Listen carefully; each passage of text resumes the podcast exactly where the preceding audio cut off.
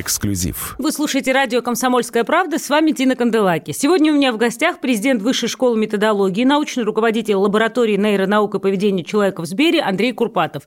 Андрей, здравствуйте. Здравствуйте. Смотрите, в новом правительстве Российской Федерации нет питерских. Во-первых, а не обидно ли, потому что питерские любят, когда они в Москве. А следующий вопрос логичный. Почему вы не занимаетесь политикой? Вот э, все, чем вы сегодня занимаетесь, это, безусловно, э, ну, не НЛП, но в том числе и в определенном виде и НЛП, и многие другие технологии, которые являются, ну, скажем так, основой любой э, политической науки и науки по управлению людьми. Почему никогда не было желания, не звали? У меня никогда не было желания. Вот. Сказать, что не звали, было бы неправильным. Вот. Конечно, когда ты популярный человек, к тебе обращаются с соответствующими предложениями.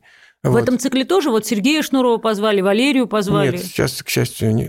но я надеюсь, что, в общем, э, э, я могу принести пользу значительно большую тем, что я сосредоточу свою э, энергию и силы на то, чтобы работать в рамках вот тех вызовов, про которые мы сейчас в частности, в этом разговоре говорим. Но вы же да. не можете их масштабировать. Смотрите, до тех пор, пока вы занимаетесь даже в рамках Сбербанка все-таки отчасти как бы ча- ча- частными исследованиями, то есть не на государственной основе, вы не можете изменить систему. Но что так как я как бы за вами давно слежу, читаю, смотрю и наблюдаю, то есть я во многих вещах с вами согласна. Вы такие э, здесь привели цитаты от э, цифрового практически даунизма, там, или как-то вы вот очень хорошо про детей сказали, страшно Циф- прямо. Цифровое слабоумие. Да, цифровое слабоумие. Это же все, ну, как бы оно происходит у нас на глазах, и что, например, в школе отбирать телефоны, а, запретить пользоваться интернетом, тогда как получать образование, а что дети делают дома? То есть на все эти вопросы нет ответа, я уверена, и у вас. То есть это должна быть какая-то группа людей, которые начнут про это думать, придумают новые стандарты образования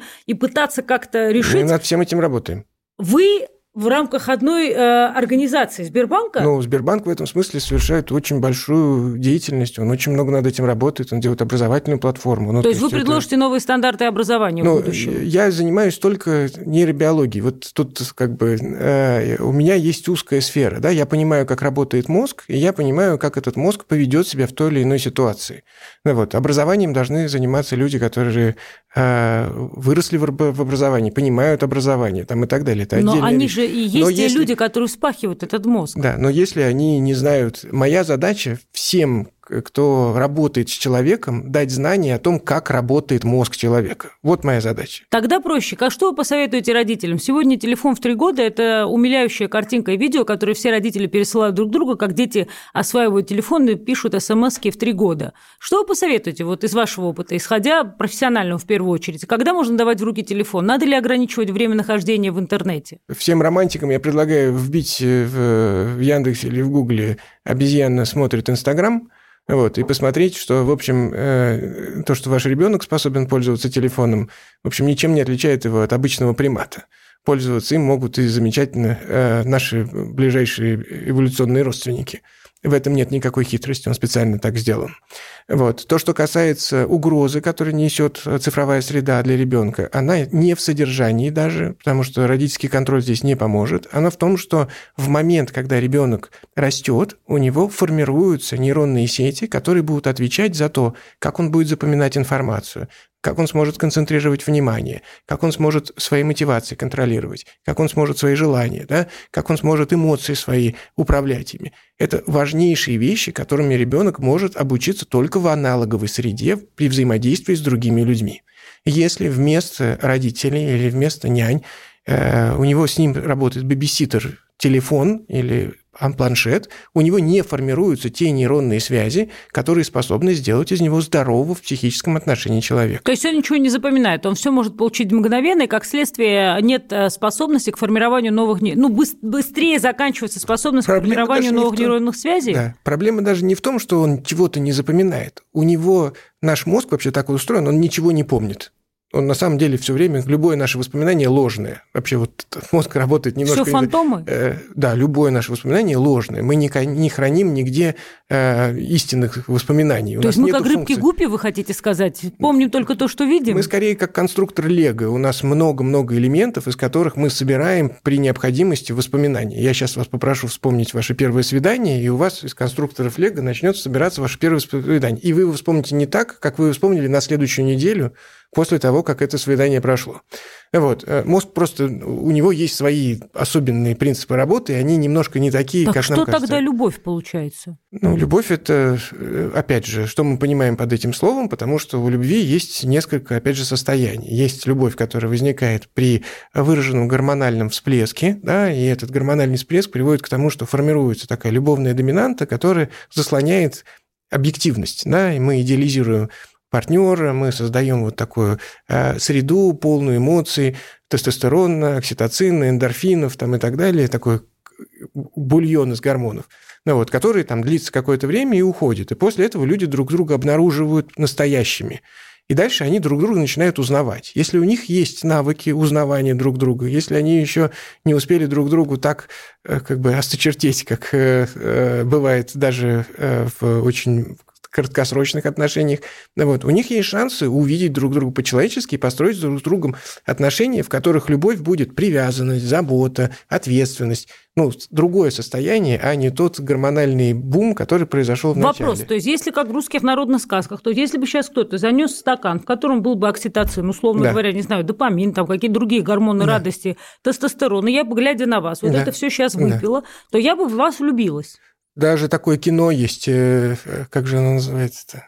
Прямо фильм, э, где это основная идея фантастическая. То есть вот так вот выпила и влюбилась? Да. Да. Но а, прям это вот так напрямую работает. Не, ну просто нельзя выпить, потому что там гематоэнцефалический барьер, там много всяких разных сложностей. Но доставить вам в определенные центры э, соответствующие биохимические вещества, являющиеся нейромедиаторами и управляющими активностью нейронов, и можно будет вызвать То у вас есть вот э, любимое, э, ну скажем так, тоже развлечение наших людей в целом, благодаря битве экстрасенсов и многих других программах, программах такого толка, то есть приворот существует. То есть технически медицински его можно создать. Нет, пока еще это так не работает. Я вам рассказываю про технологию, которая может быть создана. С точки зрения механики это работает так. А вообще психиатр кого-то может любить?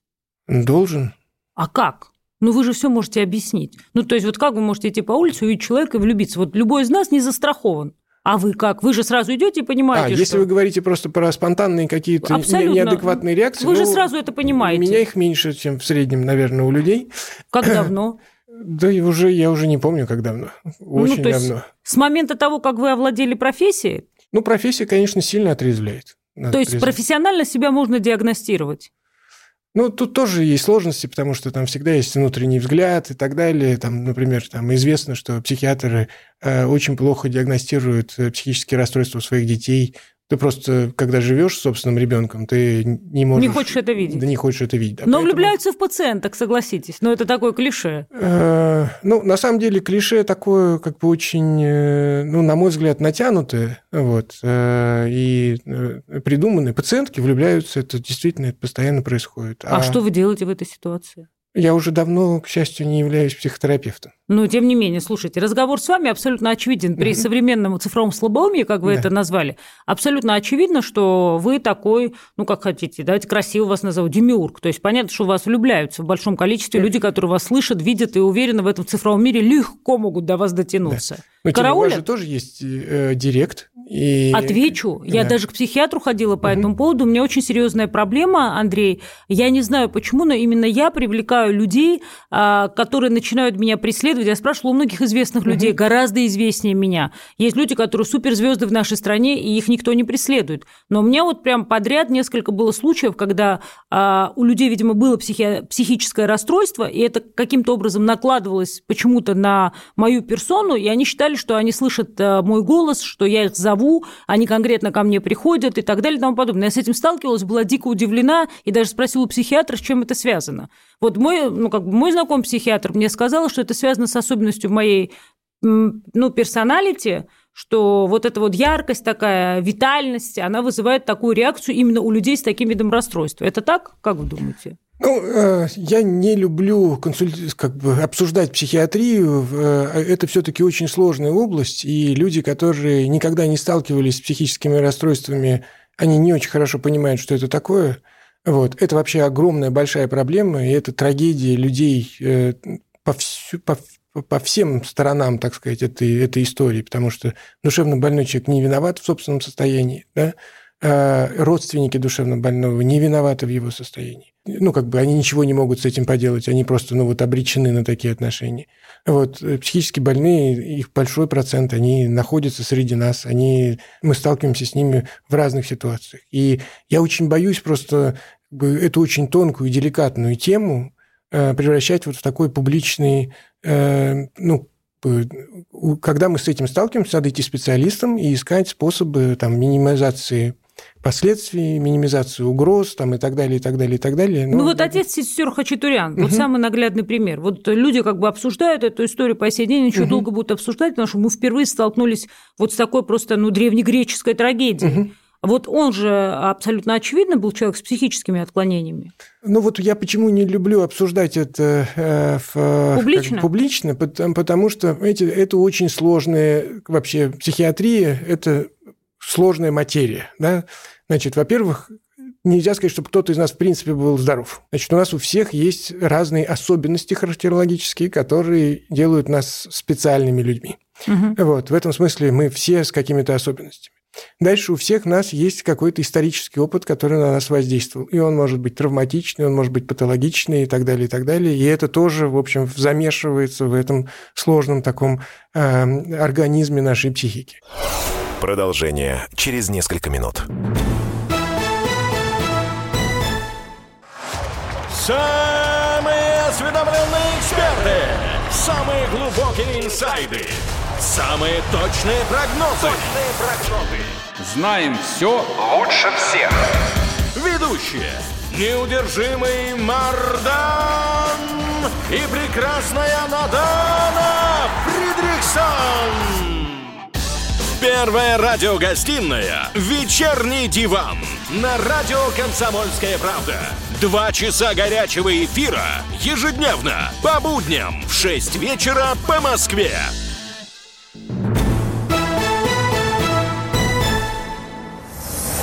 Эксклюзив. Вы слушаете радио «Комсомольская правда». С вами Тина Канделаки. Сегодня у меня в гостях президент Высшей школы методологии, научный руководитель лаборатории нейронаук и поведения человека в Сбере Андрей Курпатов. Андрей, страшно подумать, сколько лет мы знакомы. Страшно. Лучше не думать. А, но если подумать, я, ну, я вас уже помню где-то ну, лет 15 точно вас помню. То есть, получается, вы тогда были в, на Первом канале, а да. а я, соответственно, вот начинала на СТС. С тех пор мы друг друга и помним. Самое интересное, я сегодня, когда готовилась к интервью, думала, что есть люди, которые даже уже не помнят, что вы были доктором Курпатовым. Вы это понимаете? Ну, есть поколение, которое выросло уже без доктора Курпатова. Их больше или меньше? Не, ну их меньше, конечно. Их меньше? Да. Тех, кто не помнит доктора Курпатова? Да. Все-таки это было очень таким знаковым тогда событием э, появление человека, который говорит о личном вот так доверительно угу. на экране. Такого не было же. Да до меня. Были такие шоу, типа там угу. про это, всякие там маски, всякие там Нагиев был с, с этими, как там, окна называлось и так далее. Вот, это были такие программы с трешовым таким содержанием. А я впервые делал добрую программу. Мне почему не верили, что она пойдет в эфир, и все время э, говорили, что нет спроса на такое, все хотят скандала. Вот, у меня не было в программе никогда никаких скандалов, у меня были человеческие судьбы и проблемы психологические, с которыми люди сталкиваются. И я показывал, что все решаемо, и со всем этим можно что-то делать. Ну, вот, у нас есть наша личная жизнь, и ее надо, о ней надо печься. Мы же все-таки там родом из Советского Союза, в котором угу. не принято было иметь психологические проблемы. Это казалось слабостью, это казалось Э, просто ты же советский человек, как ты можешь расстраиваться, когда ты в таком замечательном государстве живешь? Наверное, нашим слушателям будет интересно узнать про будущее, потому что вы про него очень много пишете, писали и рассказываете. И если раньше кто-то про это говорил, что ой, это какая-то секта, я много комментариев почитал, что вы не верите, да о чем вы говорите и так далее, то в связи с теми изменениями, которые происходят сегодня в мире, я думаю, все больше и больше людей начинают прислушиваться к тем, кто просто в силу своей образованности и начитанности и того, что переварил большое количество, в том числе от фантастической до научной литературы, как-то сумели предсказать будущее. Вы в их числе. Вот э, э, очень многие любят красную таблетку и являются фанатами книги «Красная таблетка», но я с собой принесла Четвертую мировую э, войну, я фанат Четвертой мировой войны. И здесь как раз очень много написано в этой книге, в том числе и про вирусы вы пишете. А, и отчасти, вот я не знаю, даже могу привести а, как цитату такую формулировку «деформация человека». Прямо перейду к делу. Вот угу. то, что происходит сейчас с коронавирусом, это начало деформации человека или это просто продолжение деформации, ну, начиная со времен появления человека, которая просто ускорилась? Потому что вы про это тоже много пишете, что там, условно говоря, от галактики Гутенберга до, соответственно, Цукерберга там прошло несколько тысяч лет, а вот уже от Цукерберга, собственно говоря, до того, что произойдет дальше, пройдет, ой, несколько тысяч лет, да. говорил, спросите, да. А, я имею в виду от да. А, того, что как бы человек себя осознал, и до Гутенберга прошло несколько тысяч лет, потом прошло, ну, соответственно, несколько сотен лет, да. а сейчас как бы все сократилось даже не до десятков лет, а ну просто до мгновений, когда мир все время меняется. Вот а, деформация человека, можно про это подробнее и что нас ждет?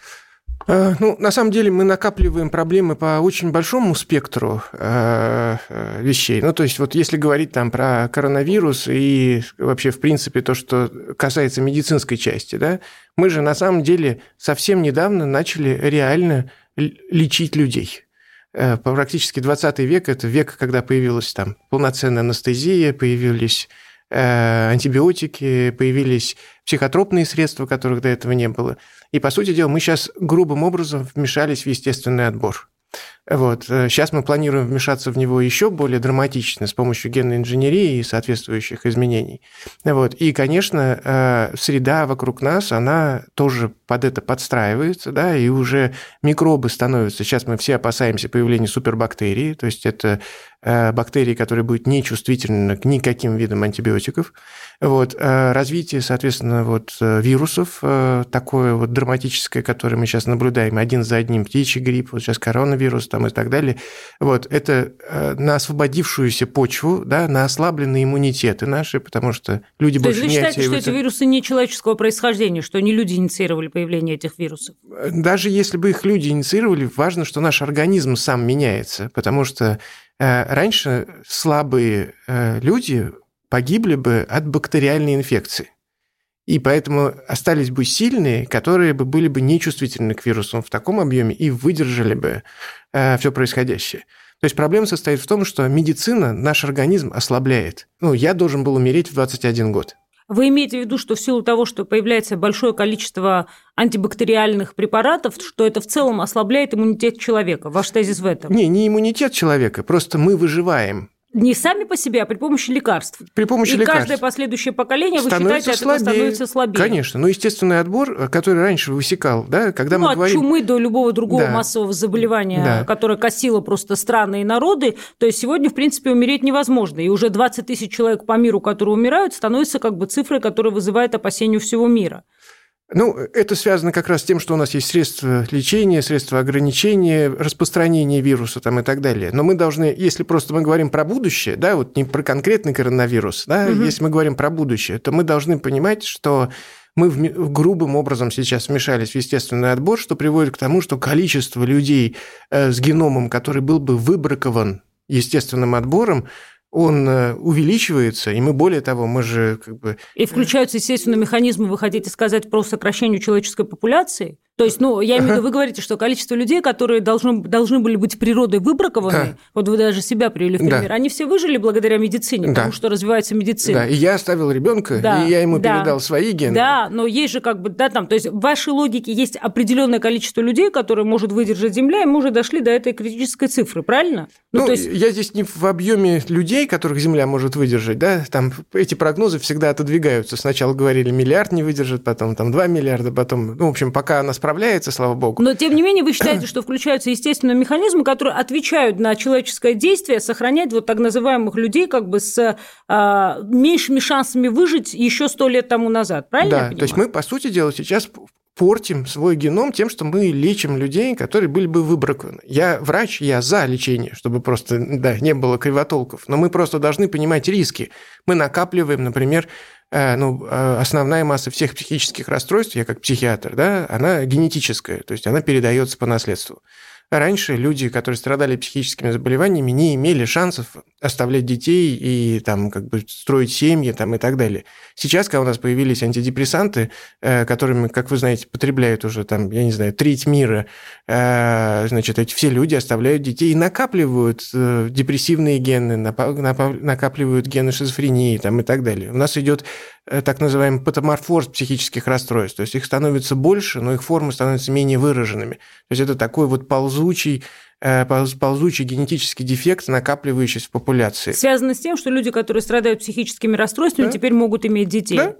Скажите такую вещь. Вот вы пишете про биологический интеллектуальный апгрейд, что это уже не вымысел фантастов, что это а, реальность. Вот с одной стороны, как бы идет вот такая дефектация, назовем это так. С другой стороны, а, вы говорите про то, что возможен биологический апгрейд. Что это такое? Объясните. Вот все сейчас усиленно занимаются спортом, пьют БАДы. Ну, я вам да. вот как раз пример как бы человека, который да. пытается проапгрейдиться. Но это же не биологический апгрейд, мы же понимаем. Да. Что такое биологический апгрейд, по-вашему? Ну, прежде всего, у вас это очень хорошо получается, я должен сказать об этом.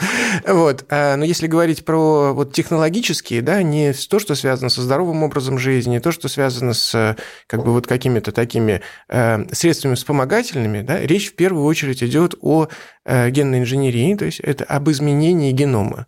Да, мы уже знаем эти э, истории, когда вмешивались в геном человека, да, с тем, чтобы вот китайский ученый, который сейчас получил уже срок за свое, значит, врачебное действие, да, он изменил геном э, девочек, э, и теперь они стали не подвержены заражению вирусом иммунодефицита человека, ВИЧ, да, вот. И это изменение фактическое в геноме. Таких изменений можно производить много. Сейчас Существует огромное количество ограничений на это, но э, как только чуть-чуть технологии продвинутся вперед, и станет понятно, что мы действительно способны людей избавить от генетических заболеваний каких-то, то мы, конечно, э, начнем принимать на государственном уровне какие-то законы, которые позволят вмешиваться в геном.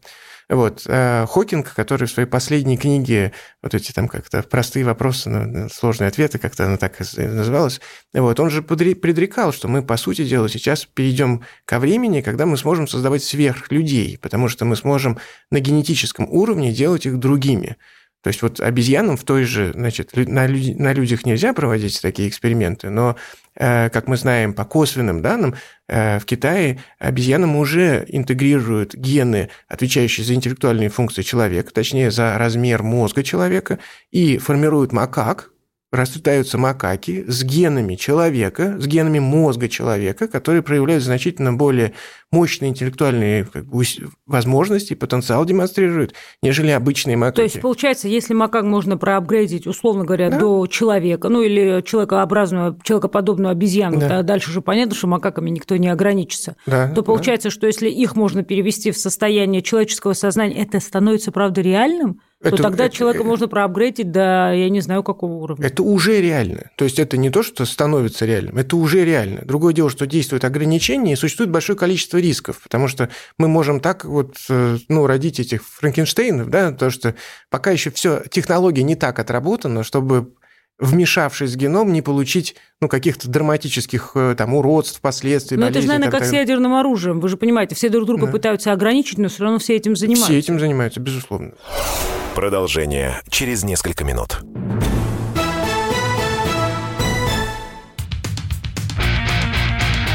Я придумал такой сюжетный ход. Давайте я скажу некую чудовищную вещь. Это будет неудивительно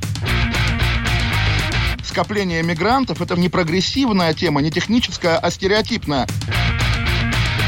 Среди впечатлений моей юности через запятую идут трипы кислотные, наркотические, и благодать в церкви на праздник Троицы. Олег, а вас случайно в Лондоне не завербовали там на какую-то знаете... лондонскую разведку? Программа «Кашин-Голованов. Отдельная тема». По будням в 9 вечера по Москве.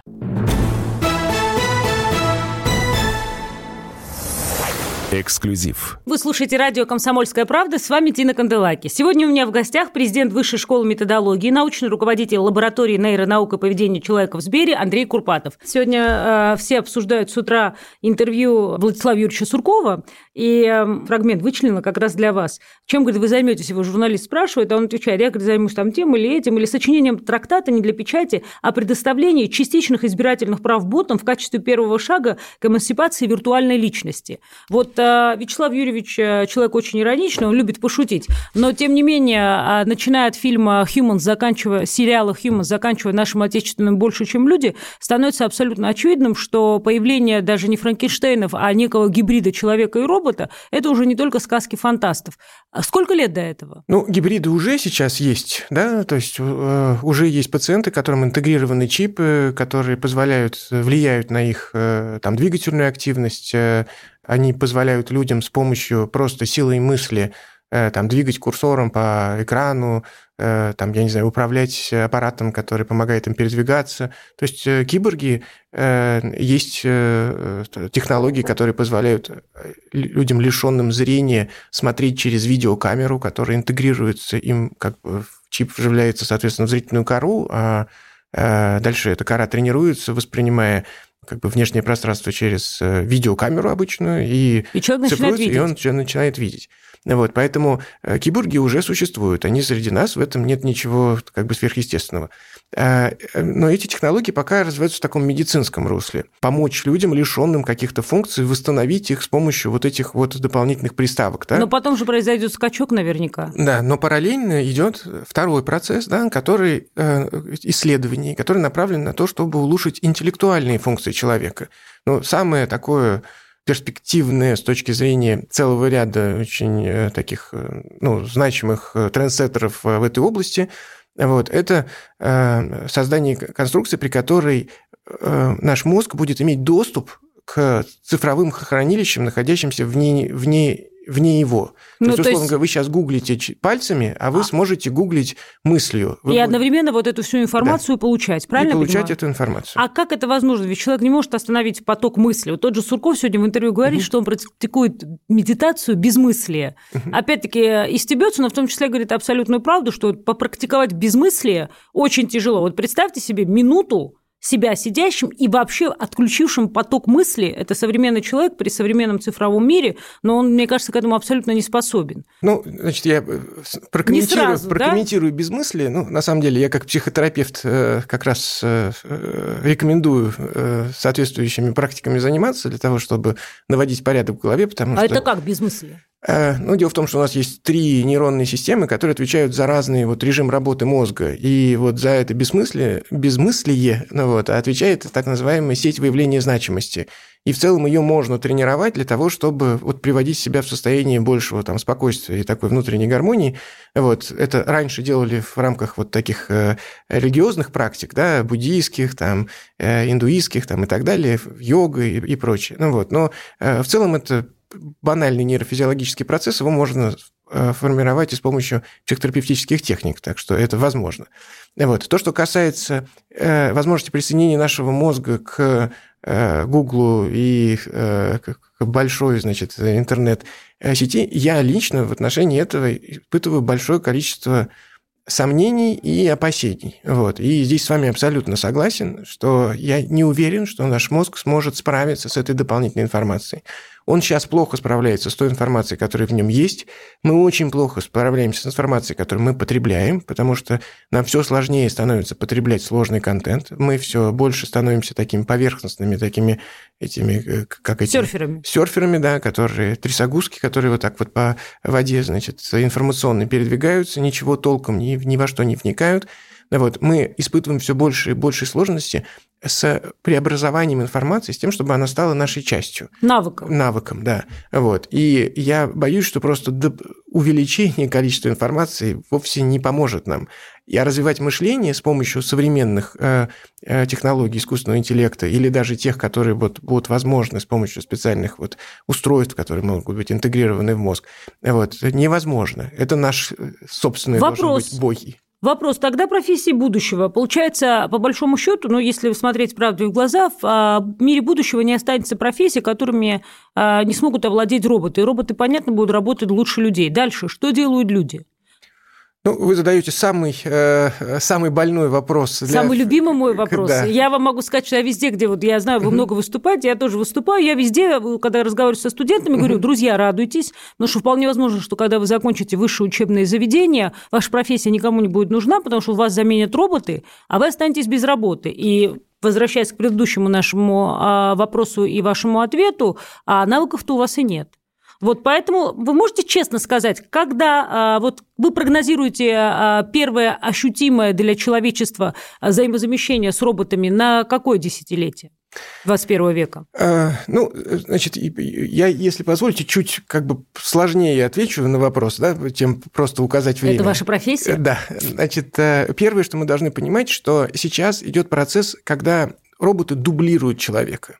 То есть у нас каждому роботу сейчас представ, представлены люди, которые контролируют его деятельность. Вы можете их не видеть, потому что они находятся где-нибудь э, в, э, в других городах и сидят за компьютерами в огромных э, таких хабах технологических. Ну вот мне и... товарищ из Америки да. прислал магазин, продавцов больше нету, да. и в магазине стоят автоматизированные кассы. Ну то есть это роботизированный да. процесс, да. все, продавца на кассе, тетушки с буклями да. и в кольцах да. больше нет. Ни точка. охраны скоро не будет, ни оплаты да. не будет. Кто-то где-то да. сидит, соответственно, правильно, и контролирует да. на дата, в дата-центре, видимо, весь этот объем информации. Ну, правильно понимаю? Да, это сейчас очень большой, на самом деле, э, э, как бы рынок труда, который привлекает вот людей, которые должны создавать это э, техническое обеспечение, вот, которые должны контролировать это все, эти машины, пока они не наладили работу. И сейчас мы находимся в таком, помните, вот телевидение переходило с аналогового на цифровое вещание. Какое-то угу. время был период, когда и аналоговое работало, и цифровое.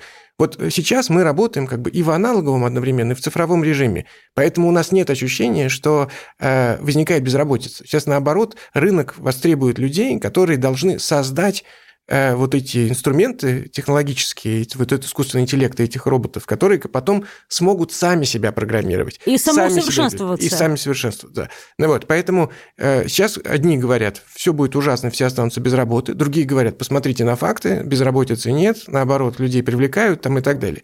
Но это мысль в очень коротком перспективе. В действительности мы... 10 там, лет? 10 лет, и, собственно говоря, эти системы смогут самоподдерживаться, самонастраиваться, самоналаживаться там и так далее.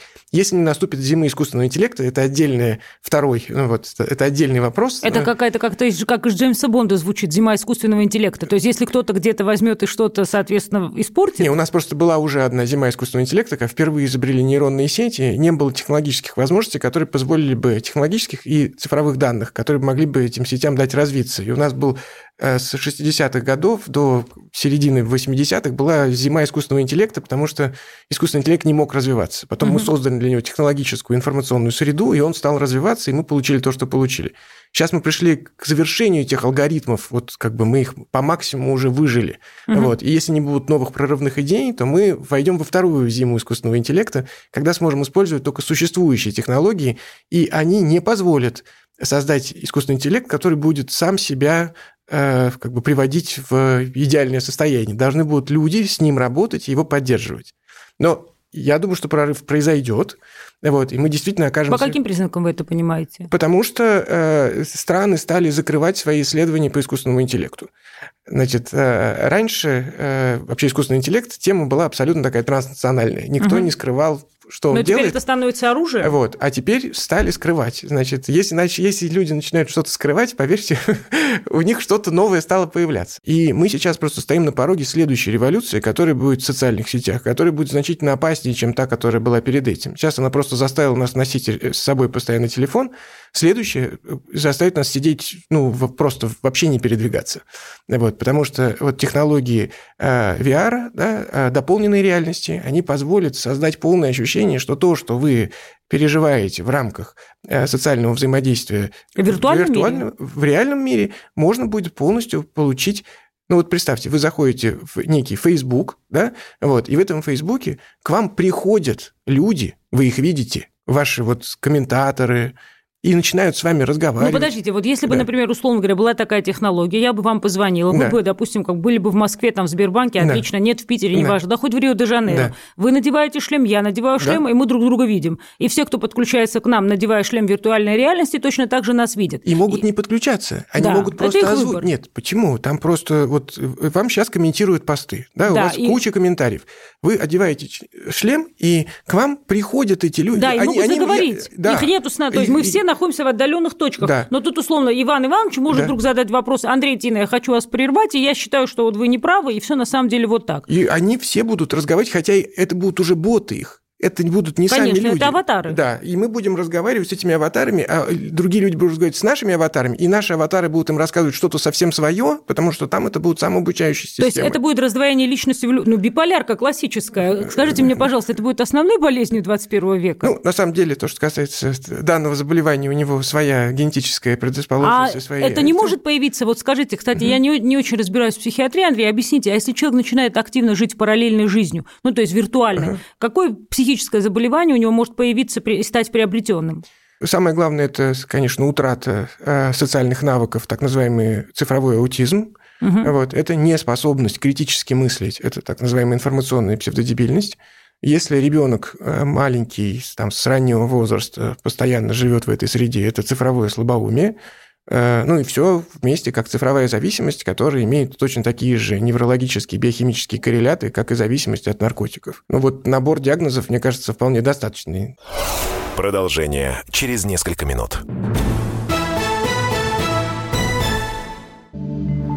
Где Антонов?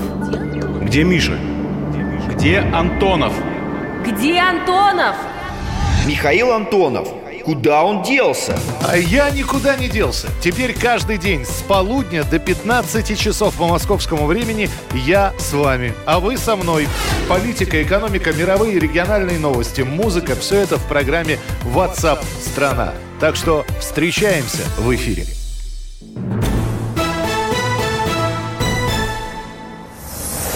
Эксклюзив. Вы слушаете радио «Комсомольская правда». С вами Тина Канделаки. Сегодня у меня в гостях президент Высшей школы методологии, научный руководитель лаборатории нейронаук и поведения человека в Сбере Андрей Курпатов. Вопрос. А, значит, Кунц в 81 году написал роман «Глаза тьмы». Все, значит, четыре дня в интернете, значит, нашли этот uh-huh. роман, перечитали, а, обсуждают, потому что он предвосхитил появление смертоносного вируса в Ухане. Что это такое? Вот как вы считаете? Это типичная проницательность фантаста и знание экономической географии? Или вот а, у каких-то людей вот тоже такая модная история, что у них открываются какие-то порталы, черные лебеди, я не знаю, и они вот что-то чувствуют вдруг за 20, 30, 40 лет вперед? Э, ну, это просто совпадение. Значит, вообще в мире происходит большое количество разных совпадений. Человек писал про, э, про вирус, ему нужно было придумать, в каком городе он будет развиваться. Он ткнул на карту, попал, в общем, не в самый маленький город, в нем 11 миллионов жителей, вот, и развил из этого соответствующую историю. Вот. Э, мы можем прочесть кучу всяких разных Давайте сейчас Герберта Уиллса откроем и посмотрим. Э, по радио особенно перечитаем. Да, по радио перечитаем и посмотрим, ну, насколько он оказался прав с точки зрения геолокации э, происходящих событий в его замечательных романах. Ну, он оказался неправ. Тогда не могу не спросить, вы сериал «Триггер» смотрите? Даже не знаю, что это. Это на Первом канале ага. идет сериал, как раз связанный ага. с э, психиатром а, и с его своеобразными методами. Он возвращает людей как раз в прошлое и проживает с ними ситуацию абсолютно, ну, скажем так, не э, врачебными методами. Ну, условно говоря, если ты боишься замкнутого пространства, то он выявляет, что ты, условно говоря, испугался когда-то в детстве в сарае, куда тебя запер брат, угу. он тебя привозит угу. в этот сарай и сжигает этот сарай при тебе, чтобы сжечь эту часть твоей памяти. Угу. Это выдумки или такой метод может быть? А, ну, я не знаю, что там конкретно показывают. Если это сериал, то точно выдумки, потому что все это надо преподать в более таком как бы э, ярком ключе, более образном и так далее, и так далее.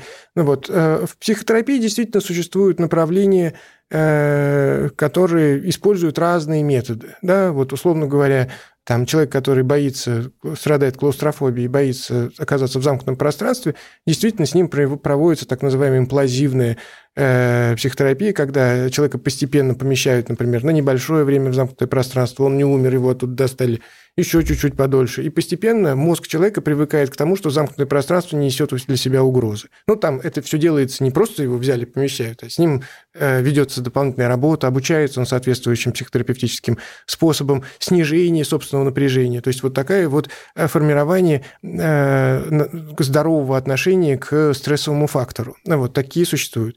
Есть методы провокативной психотерапии, которые э, как бы действительно человека сталкивают с какими-то драматическими там, ситуациями, например, э, с унижением там, и так далее. К счастью, в России, ну, я, по крайней мере, не сталкивался никогда с подобными методами, но в Соединенных Штатах, где э, эта психотерапия возникла, ее, в общем, э, использовали там просто часто возникают всякие разные издержки, и там все не всегда хорошо заканчивается. Ну, в Америке в этом смысле страна более свободная и готовая к экспериментам. А там принудительная психиатрия или нет? Если, например, диагности... ну, становится понятно, что у человека Я вообще думаю, что там медицина предельно непринудительная. Mm. Вопрос, И все что... эти...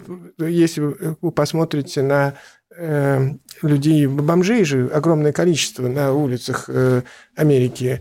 Если вы приедете в Сан-Франциско или там в да, и все что-то бубнят, говорят, да, пристают. Да. Ну, это просто душевно больные люди, которые остались без вспоможения. Скажите, что вы смотрите в интернете? Топ-5 блогеров от Андрея Курпатова. А, я, честно говоря, вообще никого не смотрю. Вот. Ну, то есть я... Э, ну, Только себя. Ну, себя вы себя не я вынужден смотреть. Ну, вот. Я не веду собственные соцсети э, ну, вот в том режиме. В а вот кто-то ведет, да, Инстаграм, то, что есть вот Да, ну, то есть я, моя задача что? Э, я определяю, что называется, что я рассказываю, я пишу тексты, вот, но, собственно говоря, постить... Вот Телевизионная это, технология, да. то есть вы ведущий, который является редактором своей программы, да, по большому счету. Да, я автор и ведущий да. своего Инстаграма, вот, а дальше, собственно говоря, им то же самое касается Ютуба, я на него вообще ничего сначала не делал, просто ребята стали заливать лекции внутренние, которые я стал там читать, потом выяснилось, что у них какой-то невероятный на них большой спрос. спрос. Да. А вы аудиторию смотрели? Вам интересен профиль аудитории? Кто вас смотрит? Кто вами интересуется? Честно говоря, я не очень знаю. Я знаю просто людей, которые меня останавливают на улицах. Женщины или мужчины? Э, ну, на улицах останавливают мужчины сказать спасибо, женщины сфотографироваться. Вот, э, ну, иногда и по-другому. В общем, по-другому короче это говоря, как, поцеловать? Нет, женщины сказать спасибо, мужчина сфотографироваться. Но обычно, в общем, мужчины больше благодарят, а женщины больше фотографируются. У меня к вам тогда последний вопрос. Скажите, пожалуйста, кому вы в последний раз говорили «я тебя люблю» и кто вам в последний раз сказал «я тебя люблю»? У меня есть человек, которому я это говорю. Это женщина? Абсолютно, конечно. А вам? Ее зовут Соня Ким. Это ваша дочка? Конечно. А, и она, соответственно? Да. Слушайте, ну, я хочу вас еще раз поблагодарить. Мне кажется, мы с вами можем встречаться регулярно, потому что про будущее часовым разговором ограничиться невозможно. Спасибо за то, что, а, надеюсь, кого-то отговорили от экспериментов собственной психикой. И спасибо за то, что обнадежили, что все-таки а, труд, э, который по дарвиновской теории из обезьяны сделал человека, все-таки никто не отменял. И труд над самим собой является единственным противоядием в этом мире цифрового засилия, которое, благодаря, с одной стороны, удобству, конечно, отчасти будет, ну, в лучшем случае надеемся трансформировать человека к лучшему, но, к сожалению, как бы в том числе и к некой деформации. Верим в лучшее, надеемся на лучшее. Президент Высшей школы методологии, научный руководитель лаборатории нейронаук и поведения человека в Сбере Андрей Курпатов. Андрей, спасибо вам большое. А что пожелаете слушателям? Вот а, люди вас слушали более часа. А если так, вот прям в трех предложениях, что делать, чтобы выжить? Ну, у меня совет будет э, предельно банальный. Э, оглянитесь вокруг, увидьте вокруг вас людей, которые нуждаются в вашей помощи. Это ваши близкие. Они чувствуют одиночество, они чувствуют бессмысленность собственного существования, и только ваше эмоциональное участие в их жизни даст возможность и вам, и им чувствовать себя более счастливыми и спасаться в этом очень непростом мире. Андрей Курпатов, а, коротко позвоните, не пишите смс. До свидания. Политика. Владимир Путин приехал в Японию на саммит большой... Экономика. Покупательная способность тех денег, которые вы... Аналитика. Что происходит правильно, а что происходит Технологии. В последнее время все чаще говорят о мошенничестве с электронными подписями. Музыка. Всем привет! Вы слушаете «Мир музыки». Радио «Комсомольская правда». Слушает вся страна.